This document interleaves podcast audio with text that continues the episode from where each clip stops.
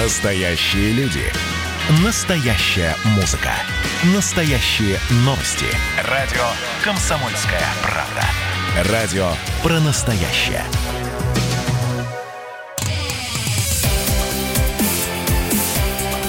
Итоги с Жириновским. Каждую пятницу на радио «Комсомольская правда» Владимир Вольфович раскладывает по полочкам главные события уходящей недели. Итоги недели подводим вместе с Владимиром Жириновским. Это лидер партии ЛДПР. У микрофона я, Роман Голованов. Владимир Вольфович, здравствуйте. Добрый день. Тема главная – это задержание э, хабаровского губернатора Сергея Фургала. Все мы это видели, как это проходило в 3 утра по Москве. Задержание очень жесткое. Если на сайте kp.ru кто не видел, можете посмотреть этот ролик. Владимир Вольфович, обвиняют э, в серьезном преступлении. Это э, причастность к убийству двух людей в нулевые. Вот расскажите, а вы раньше об этой истории знали или нет? В этом весь казус. Почему это вызвало возмущение у нас, у всей фракции ЛДПР в Госдуме? Сергей Иванович участвовал в пяти избирательных кампаниях местный парламент, ЗАГС Собрания, э, Краевая Дума, трижды Государственную Думу, дважды губернатором края. И мы всегда направляли э, запрос всех, кого мы включаем в списки для голосования, то, мы запрос направляем прокуратуру России, ФСБ, Следственный комитет МВД. И вот в отношении его ни разу ни одного замечания не было. Если бы у нас были на него хоть замечания, не там дорогу перешел, или какой-то там штраф заплатил 10 рублей, мы бы никогда его не включали в списки для участия в выборах. Но он был чист все 15 лет. И вдруг вспоминают какие-то дела, и, значит, э, возбуждают дело, привозят, и вот сейчас там решается, решается вопрос о э, применении меры пресечения. Поэтому никогда ничего не было за ним. Мы всегда в ЛДПР всех проверяем. Иногда проскакивает что-то, человек скрыл судимость, мы его вычеркиваем из списка. Но такие обвинения в тяжких преступлениях, значит, где-то здесь, видимо, коррупция на местах. Если что-то и было, значит, так сумели кто-то сделать, чтобы никакой информации не ушло. Или ничего не было. Или, в принципе, это тяжел, тяжелые годы были, передел собственности, выстрелы звучали по всей стране. Только в Москве отстреляли 100 тысяч молодых бизнесменов до 30 лет. А там, да, говорится, Тихий океан далеко-далеко от Москвы, э, еще сложнее. Но у нас же никакой информации нет. Поэтому он и не признал вчера никаких обвинений. И посмотрите еще. Говорят, что есть потерпевшие и свидетели. Слушайте, а 15 лет они что делали? Особенно потерпевшие. Они что, ждали 15 лет, вот арестуют Фургала, тогда они скажут, что они потерпевшие. Имеется в виду, видимо, жена, дети убитых бизнесменов. Это же наивно. Или Но они могли, могли бояться элементарно. Чего бояться-то? Любой человек, э, кто... У того же отца... Фургала. Того же Фургала могли бояться. Так им, им было выгодно, чтобы он был осужден в шестом году, в седьмом, в восьмом. Так не бывает. Никого не надо бояться. Никаких нету данных, что он кого-то запугивал. А сейчас вдруг они проявились как, да? 15 лет ждали, терпели, а сейчас вдруг они свидетели и потерпевшие. Берем Мистрюков, его главный э, э, товарищ. Ну, кто давал показания он против Фургала? Его арестовали в ноябре прошлого года. И его жена мне писала, жена, в письме, что вот я прям э, зачитаю она приезжала и ко мне обращалась, потому что издеваются над ним. Вот ее письмо, значит, декабрь 19 пожалуйста. Мой муж там то, то, то задержан, все, преследование. Уголовное преследование имеет явные признаки заказного характера, осуществляется с беспрецедентными нарушениями конституционных прав, в том числе на защиту. Адвокатов что не допускали к нему? Допустите адвоката. Не, не дают, так сказать.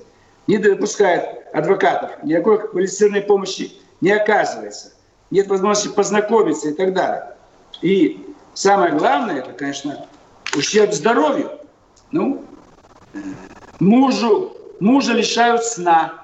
ему позволяют спать не более двух часов в сутки, на него оказывается психологическое давление, ему постоянно угрожают, вынуждают признать вину и оговорить себя и других лиц, в связи с чем он находится в подавленном состоянии, не отдает отчета своим действиям, не в полной мере контролирует их. Вот они все время на него давили, чтобы он дал показания на Фургала. Или вот чтобы забрать доли э, в крупном коммерческом предприятии там, в Хабарском крае. У него было 25%, у жены Фургала еще 25%, и 50 было у какого-то московского коммерсанта.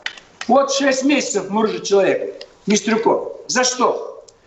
Поэтому здесь э, пусть разбирается следствие, но мы располагаем только тем, что у нас есть. Владимир Вольфович, вы да. не исключаете, что вина на самом деле может быть настоящей и что может быть причастен? Потому что вы сейчас ну так э, жестко защищаете, в Думе вышли, выступили. Да. Но, не, но мы же не знаем, что он невиновен. Да, но мы давайте исходить из того. Мы тоже ничего не знаем. Если он виновен был, действительно, в чем-то замешан, тогда сразу спрашиваем, почему 15 лет молчали? Вы говорите, запугали свидетелей, запугали потерпевших. А правоохранительные органы кто запугал? Они что молчали 15 лет? Прокурор Хабаровского края, ФСБ Хабаровского края, Следственное управление по Хабаровскому краю, МВД. И их кто запугивал 15 лет? Это их первым... Фургал уезжал куда-то? Сбегал куда-то? Нет. Постоянно проживал в Хабаровске. А бывший мэр Хабаровска сбежал в Америку. Чего вы его не остановили? Много украл у хабаровчан. Он спокойно уехал и еще огромное количество тех, кто разворовывал край, никаких дел не возбуждалось, они спокойненько с наворованным уезжали. А Фургал никуда не уезжал, ни копейки ниоткуда не брал.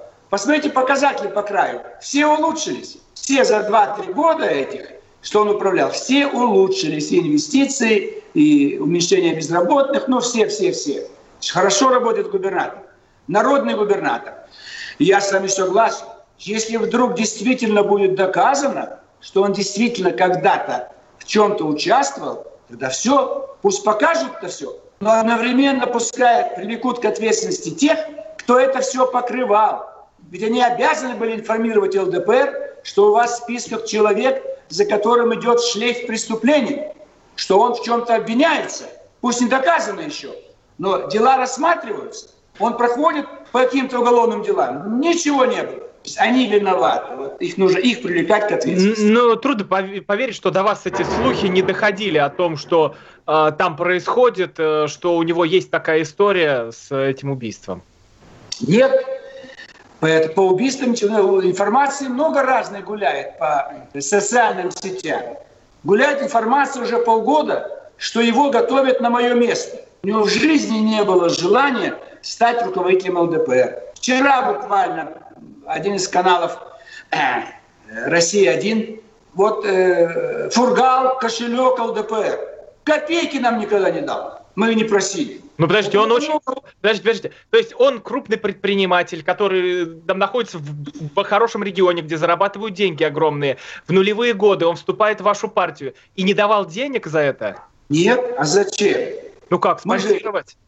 Ну, спонсировать. Я говорю еще раз, я же руководитель партии мы бы с удовольствием приняли. Нам ни с одного региона ничего никогда не привозили. Наоборот, мы старались помочь. В этом смысле Фургал чист. И я говорю еще раз, если вдруг что-то найдется, то виноваты те, кто покрывали из правоохранительных органов, которые не довели до сведения э, политических партий, избиркомов, а самое главное, обманули избирателей страны всей когда 15 лет скрывается информация, если она действительно такая криминаль, криминального свойства.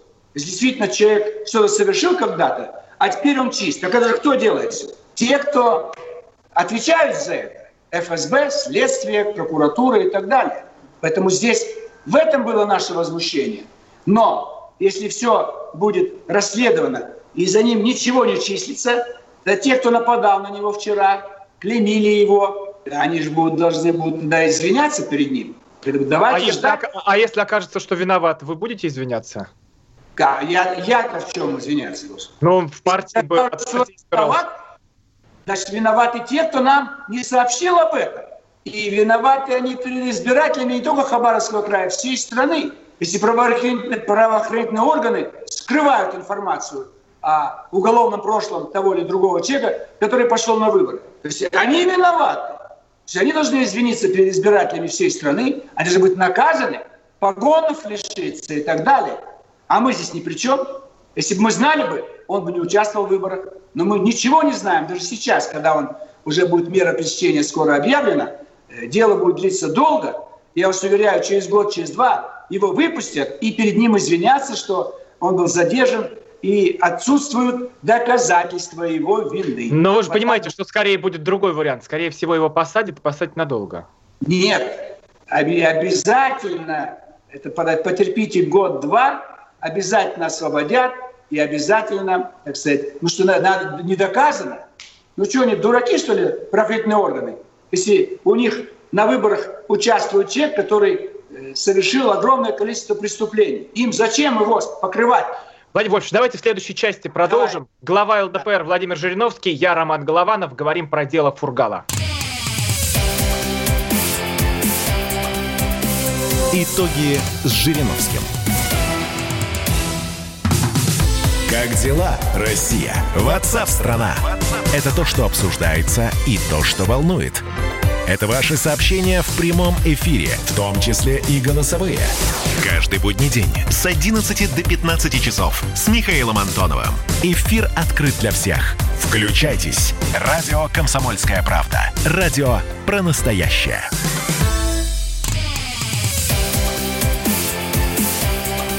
Итоги с Жириновским. Каждую пятницу на радио «Комсомольская правда» Владимир Вольфович раскладывает по полочкам главные события уходящей недели. Продолжаем. У микрофона Роман Голованов. С нами итоги недели подводит лидер ЛДПР Владимир Жириновский. Обсуждаем дело хабаровского губернатора Фургала. Его обвиняют в причастности к двум убийствам в нулевые годы. Владимир Вольфович, а вы ходили в Кремль? Вы разговаривали с кем-то из администрации президента? Что вообще происходит? Вас же, наверное, не предупреждали о задержании. Нам никто ничего не говорил, поэтому нас и вызвало это такое яркое неприятие. Мы по телевизору смотрим, 8 утра, все каналы передают. Задержан губернатор Хабаровского края. Потом указывают за что. Я приехал в Думу. У нас как раз подход к прессе. Вся фракция мы подошли. У нас же есть э, все письма, связанные с ним. Вот, с попыткой отобрать завод. Э, Амурстар снабжает металлом весь Хабаровский край. Я направлял письма в администрацию президента, президенту, весь, во все органы. Уже давно длится все. Но не удалось отбить завод, его разрушают, люди безработные, э, кредитование прекратилось. То есть мы постоянно курировали проблему разбоя в отношении завода «Амурсталь». На нем бывал президент страны, и этот завод считается в зоне президентского внимания. Э, очень важное предприятие. Поэтому мы ни с кем не связывались, и с нами никто не связывался из администрации президента. Все происходит здесь, в Думе. У нас было время 10 минут. Политические по четвергам лидер фракции имеет право выступить перед палатой.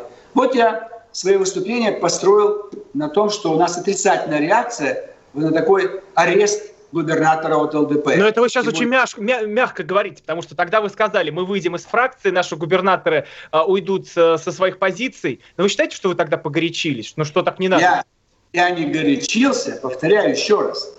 Я говорил, вот силовики, ему, говорится, заломили руки, наручники привезли сюда. У них есть свой арсенал действий. У нас, как у оппозиционной партии, арсенал минимальный. Мы можем выйти из зала, можем сдать мандаты, можем значит, отозвать наших представителей в Центральной избирательной комиссии, в счетной палате, попросить проявить солидарность с губернатором Фургала других наших губернаторов. Я перечислял меры, которые можно было бы предпринять, но пока мы их не, собираемся, не собираемся предпринимать, будем ждать, так сказать, вот какие будут результаты. Потому что это разрушит партию, а не спасет Фургала. Ну, э, конечно, это будет удар по партии, ибо 40 депутатов окажутся без прав. Сегодня, когда у нас есть права, мы выступаем, говорим, находимся здесь, в этом здании. А если мы сдаем мандаты, то мы должны вернуться к своей прежней профессии. Я говорил это как при, пример. как возможные действия. Но я не говорил о том, что мы завтра это будем делать.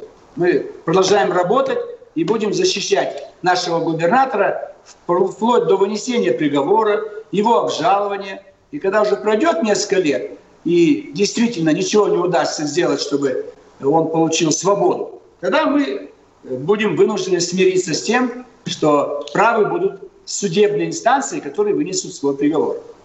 А, еще раз, по поводу вот этого тезиса. Фургал – это кошелек ЛДПР. Вот он да. возглавляет э, регион, э, ну, по факту от ЛДПР целый регион. И да. до, до того, как губернатор, он там был представителем. Ну, то есть это региональное отделение курировал. Да. А, и он не пересылал вам деньги, ничего не привозил вам в Москву. Никогда. Ни одной копейки. Даже кусочек рыбы.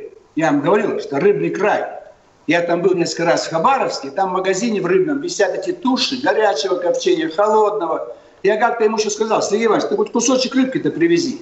Потому что в Москве не найти. В несколько рыбных магазинах там лежит замороженное, а там полно свежей рыбы и хорошего такого копчения. Никогда. В том числе и Смоленск.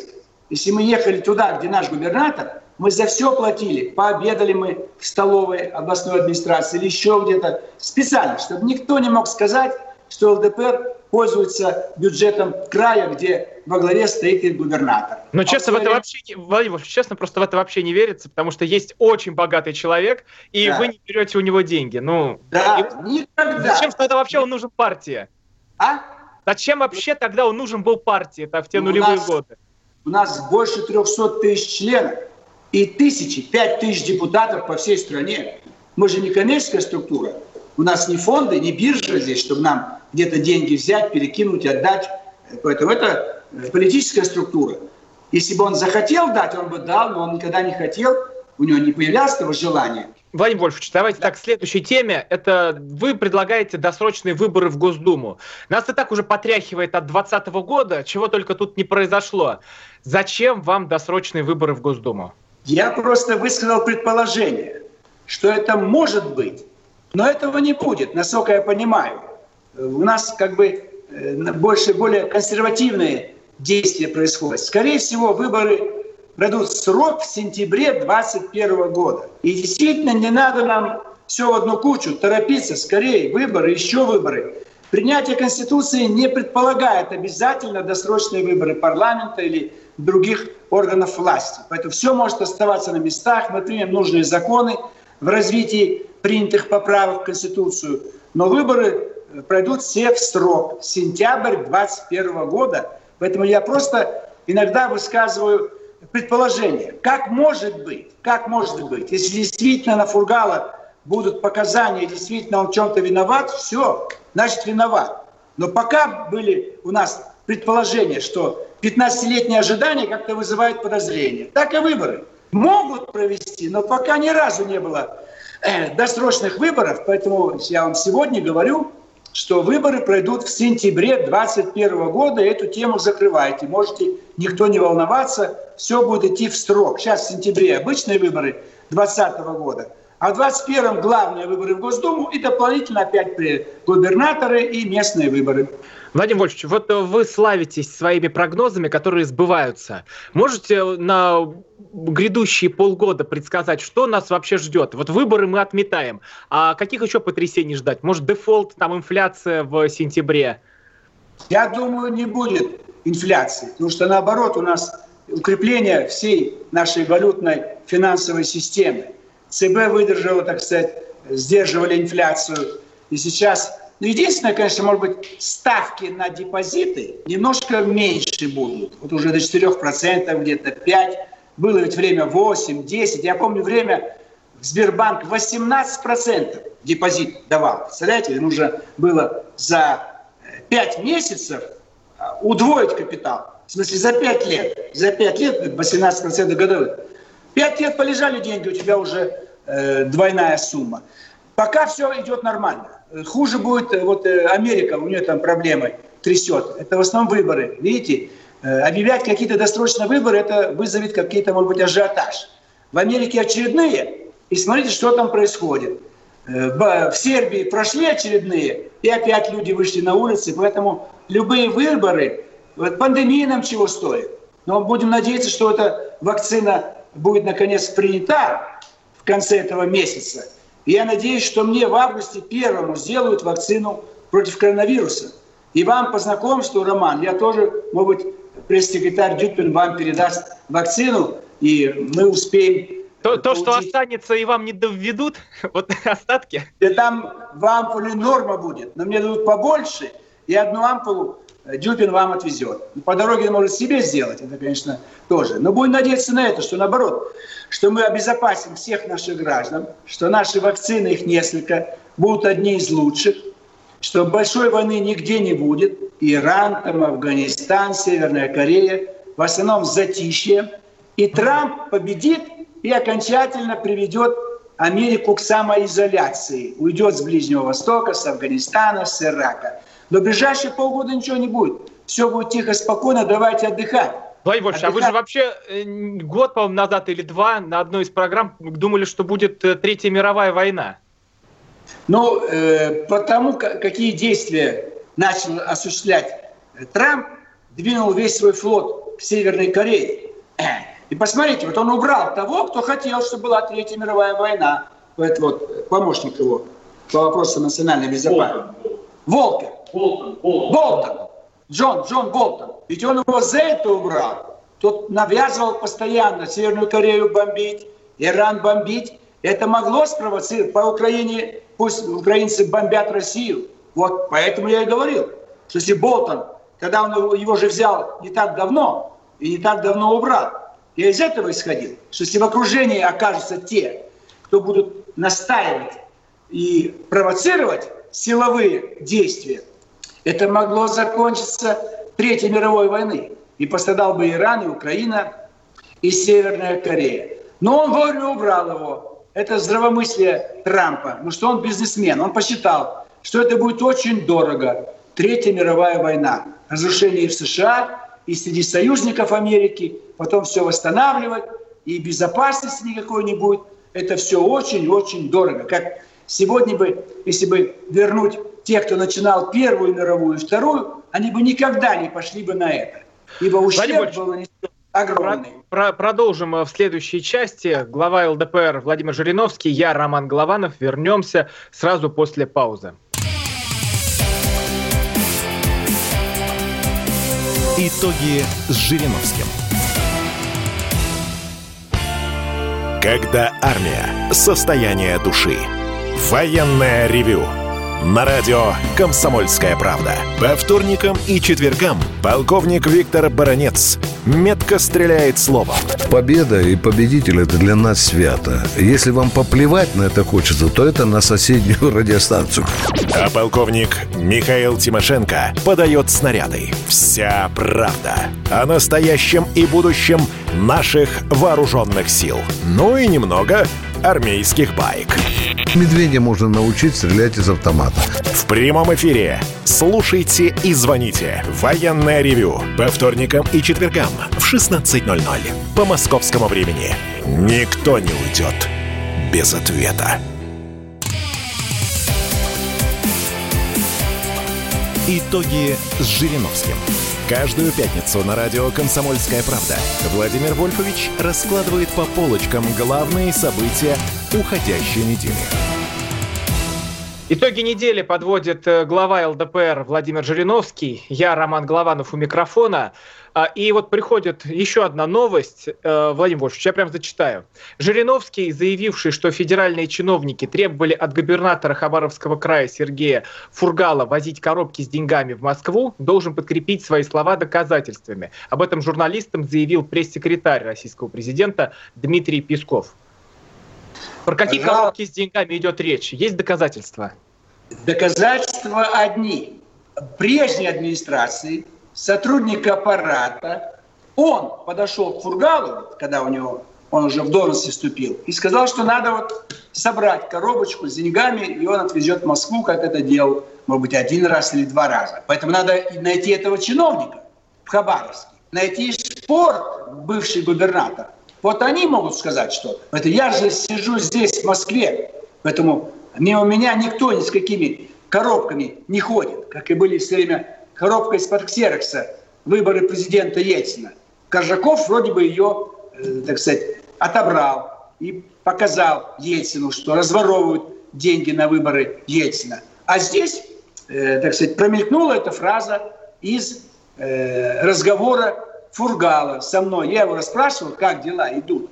Вот на него начались гонения. Он перечислял все проблемы, которые возникли у него. В основном волновал завод «Амурсталь».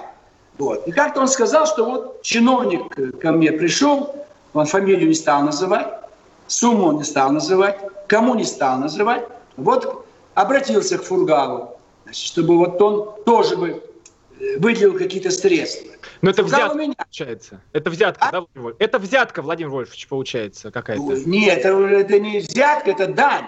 Дань. Вот в свое время, в советский период, с Ташкента, с Тбилиси просто везли и все. У них даже не просили. Это как бы уважение вышестоящего начальства. Я сказал Фургалу, ни копейки никому. И Островский никому ничего не передает, и Сипягин во Владимире. Но вот такой намек ему со стороны чиновника прошлого аппарата, прошлого губернатора был. Я это говорю со слов Сергея Ивановича, ибо ко мне с этим никто не обращался, а я пытался помочь губернатору вот потому, чтобы он отстоял завод «Амурсталь».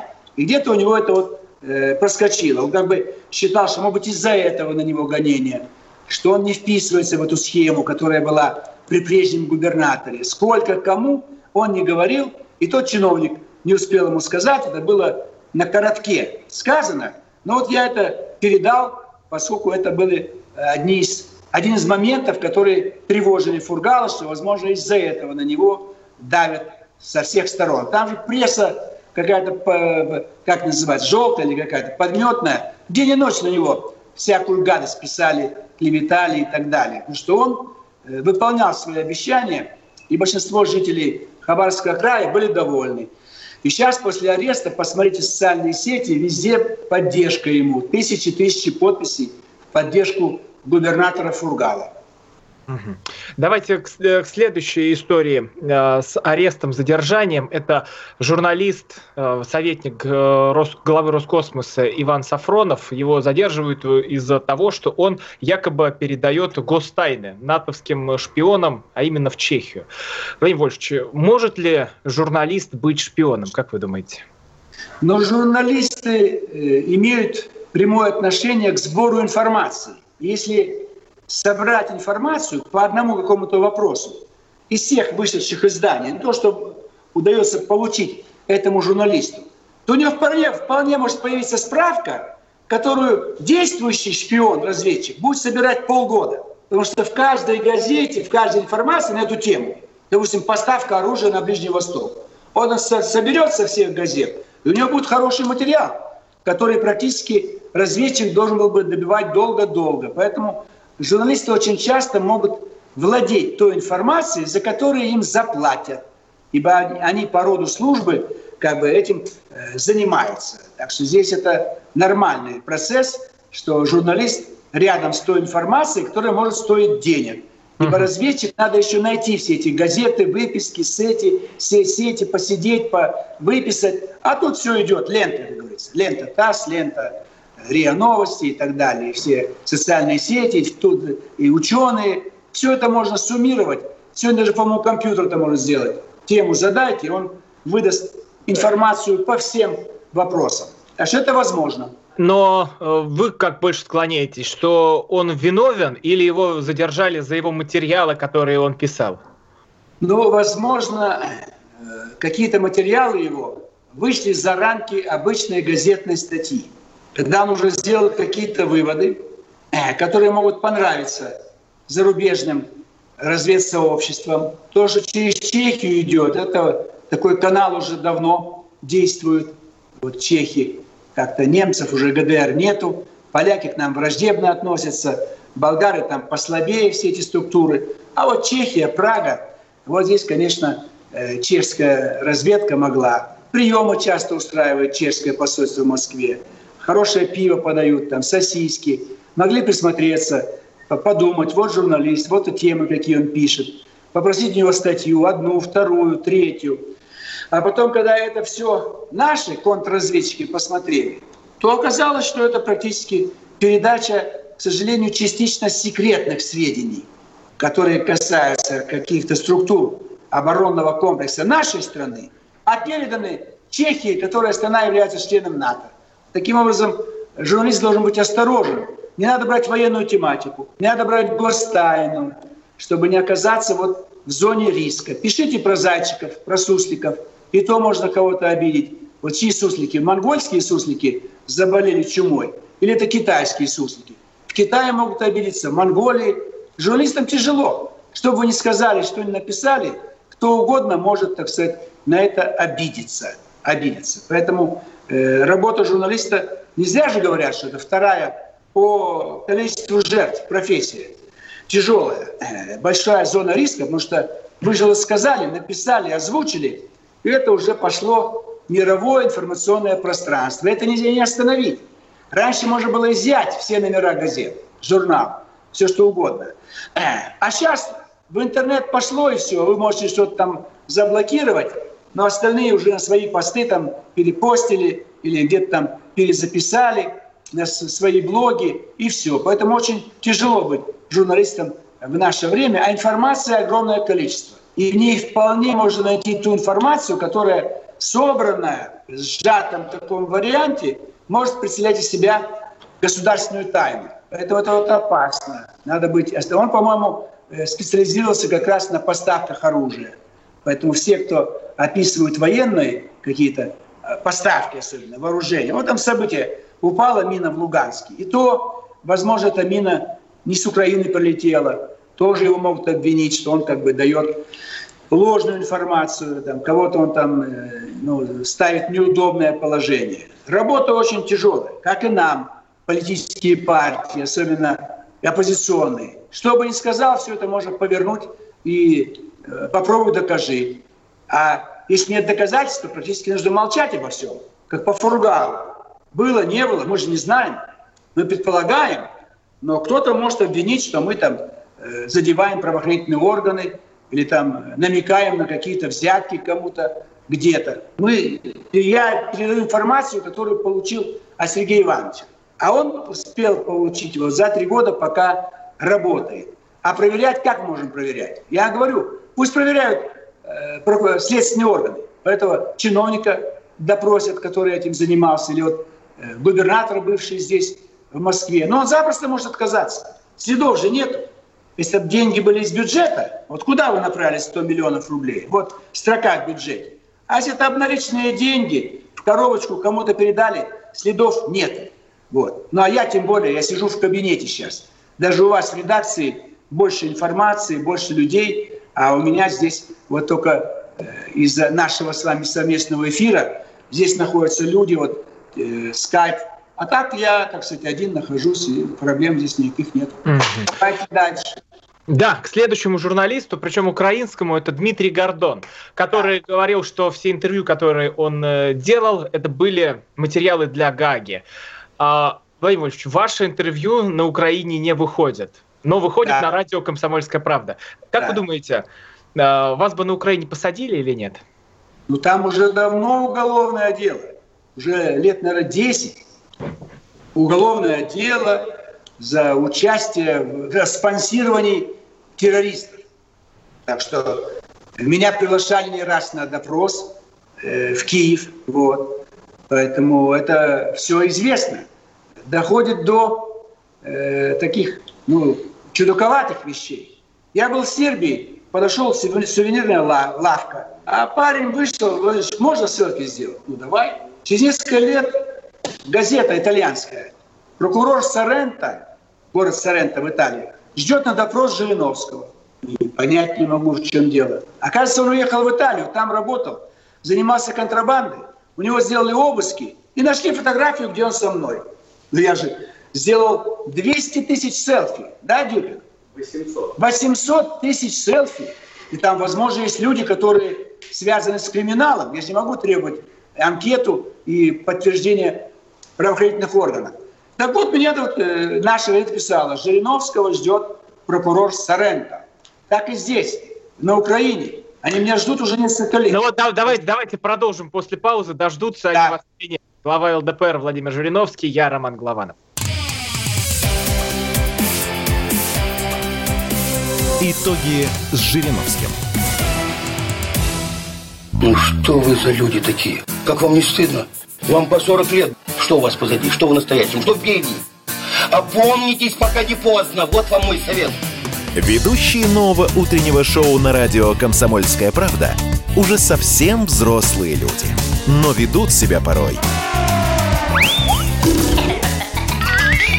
Особенно, когда собираются все вместе. Они обсуждают, советуют и хулиганят в прямом эфире. С понедельника по пятницу.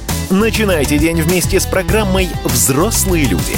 Ведущие Тутта Ларсон, Валентин Алфимов. Стартуем в 8 утра по московскому времени. Итоги с Жириновским. Каждую пятницу на радио «Комсомольская правда» Владимир Вольфович раскладывает по полочкам главные события уходящей недели. Продолжаем. Итоги недели подводит лидер ЛДПР Владимир Жириновский, я Роман Голованов. Мы говорим про интервью, которое состоялось у Владимира Вольфовича с украинским журналистом Дмитрием Гордоном. Тот его побоялся выпускать, потому что сказал, что в Киеве всех посадят их. Владимир Вольфович, ну, э, да.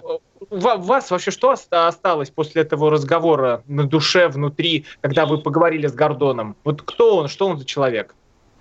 Ну, он хочет оставаться журналистом, свободным журналистом. Журналист, который будет интересен, так сказать. Может его лавры Савика Шустера привлекают, или нашего, э, значит, Соловьева, или ваши лавры. Мы его знаем еще немножко, а так в мире он почти неизвестен. Поэтому все журналисты э, хотят как-то вот быть известными, чтобы на них ссылались. Вот Дудь прорвался где-то, когда он пришел ко мне, интервью у меня брать. Рваные джинсы, я на него внимания не обратил. Прошло 2-3 года, говорят, он чуть ли не номер один сегодня у нас среди там блогеров или еще кто-то. Так и Гордон. Ему же хочется кем-то быть. Ему, по-моему, уже 60 лет скоро будет, Гордон, с 69 -го года рождения. Поэтому он э, более-менее спокойно задавал все вопросы. Я на все, все что можно, отвечал. 52. 52 ему. Ну, 52 года, 6 десятых а его он малоизвестный. Там зажата свобода слова. Там ничего нельзя сказать. Там слово «русский» уже может подозрение вызвать. А тут что-то человек говорит, что... Слушайте, а, в, а в России не может слово «русский» вызвать подозрение? Сразу же под статью попадешь, что нацист. Ну, конечно, это тоже проблема. Мы победили в 93 году. Гор звонит Гайдару и говорит, Егор, что там какая-то партия победила, какой-то Жириновский во главе. Он говорит, да, это фашисты. Представляете? И Гор, вице-президент США, докладывает Клинтону, это, говорит, фашистская партия победила. Что за чушь? Егор Тимурович никогда нас не знал близко, не было наших съездов. Э, поэтому очень много таких ошибок, которые нам всем мешают, и легче всего какие-то ярлыки повесить. Но, к сожалению, вот так бывает. Слово «русский» у меня главный лозунг моей предвыборной кампании, первый, 91 год, на будущий год будет 30 лет, был вот простой. Я буду защищать русских. Ибо русский народ оказался разделенный. Немцы объединились, вьетнамцы объединились, а мы, наоборот, нас разделили, да еще силой. И еще вот сейчас на Украине это что, как оскорбление русский, и русский язык запрещают. По-моему, сейчас, с 1 сентября, почти все русские школы закрыты. Все на украинском, как и в Прибалтике. Их надо защищать, наши соотечественники. И сейчас ведь учебный год начинается вот, для студентов. Мы сами должны как-то помочь им. У нас много коммерческих вузов, и я обратился к, к одному из них, Институт мировых цивилизаций, ректор Слободчаков. Понизить цену. Потому что ребята, пандемия, родители, быть, не работали, нету денег платить за Надо уменьшить. Вот Институт мировых цивилизаций, Москва, Ленинский проспект, дом 1, там цены будут ниже и за учебу, и за общежитие. В том числе, если надо, примем студентов с Донбасса, с Луганска, с Приднестровья и так далее. То есть опасно сегодня. Сегодня Украина опаснее, чем нацистская Германия. Там русский язык не запрещал никто, русские песни и говорить по-русски. А тут, понимаете, такие гонения, и слово «русский» это вот вызывает какое-то озлобление, подозрения и так далее. Это плохо. Но а когда в России, Владимир Ильич, а когда в России это слово «русский» будет разрешено нормально?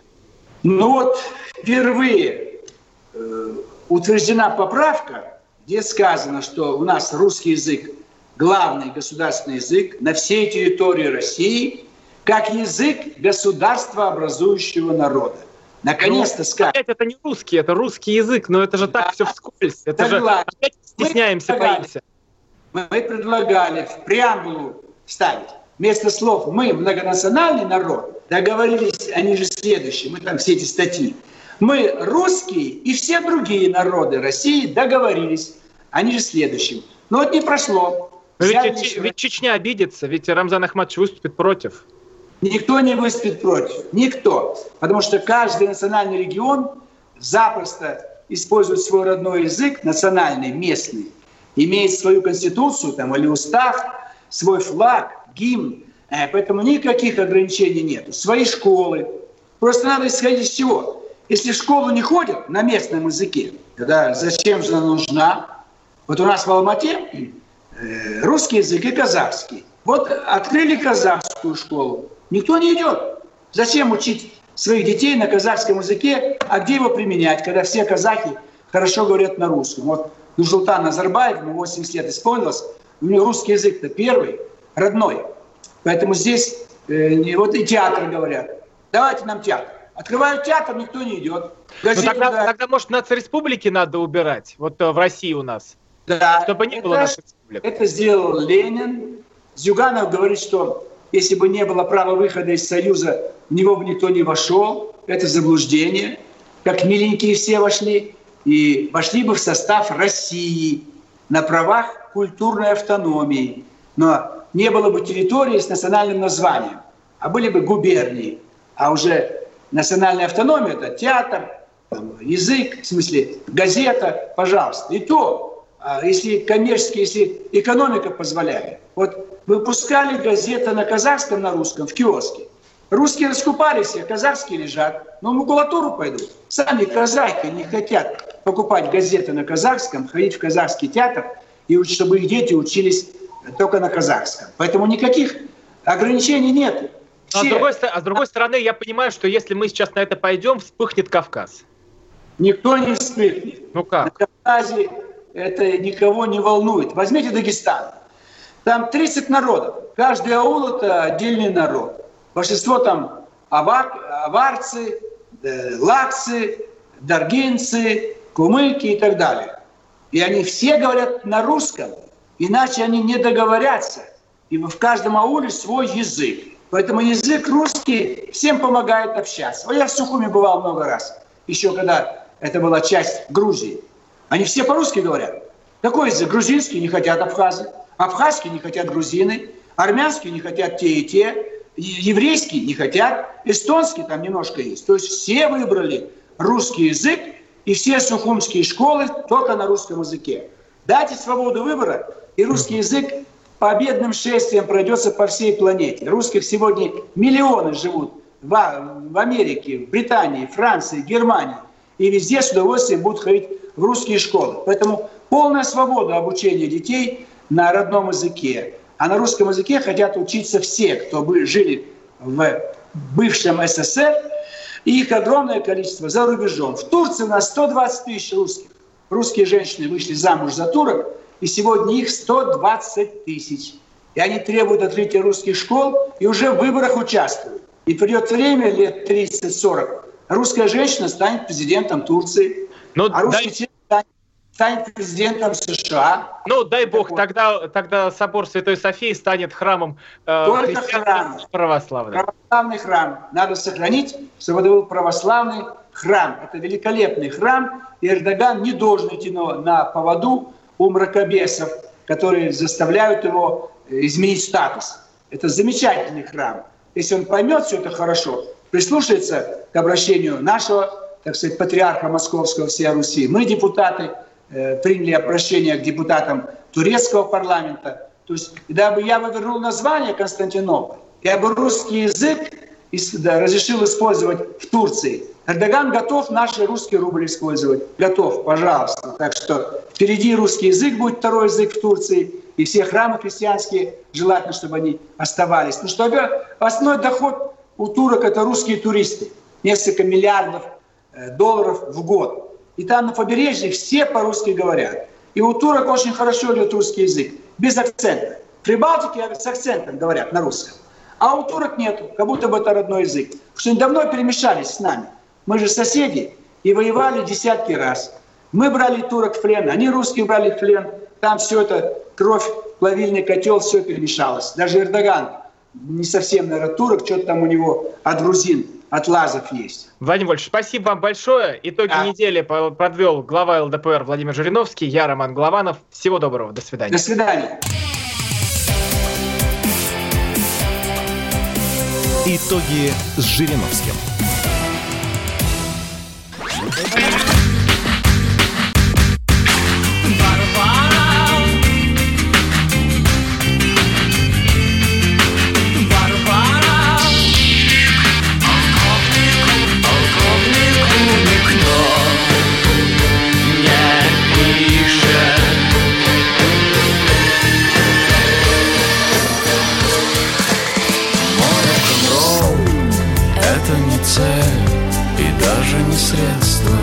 Радио. Поколение. Битва.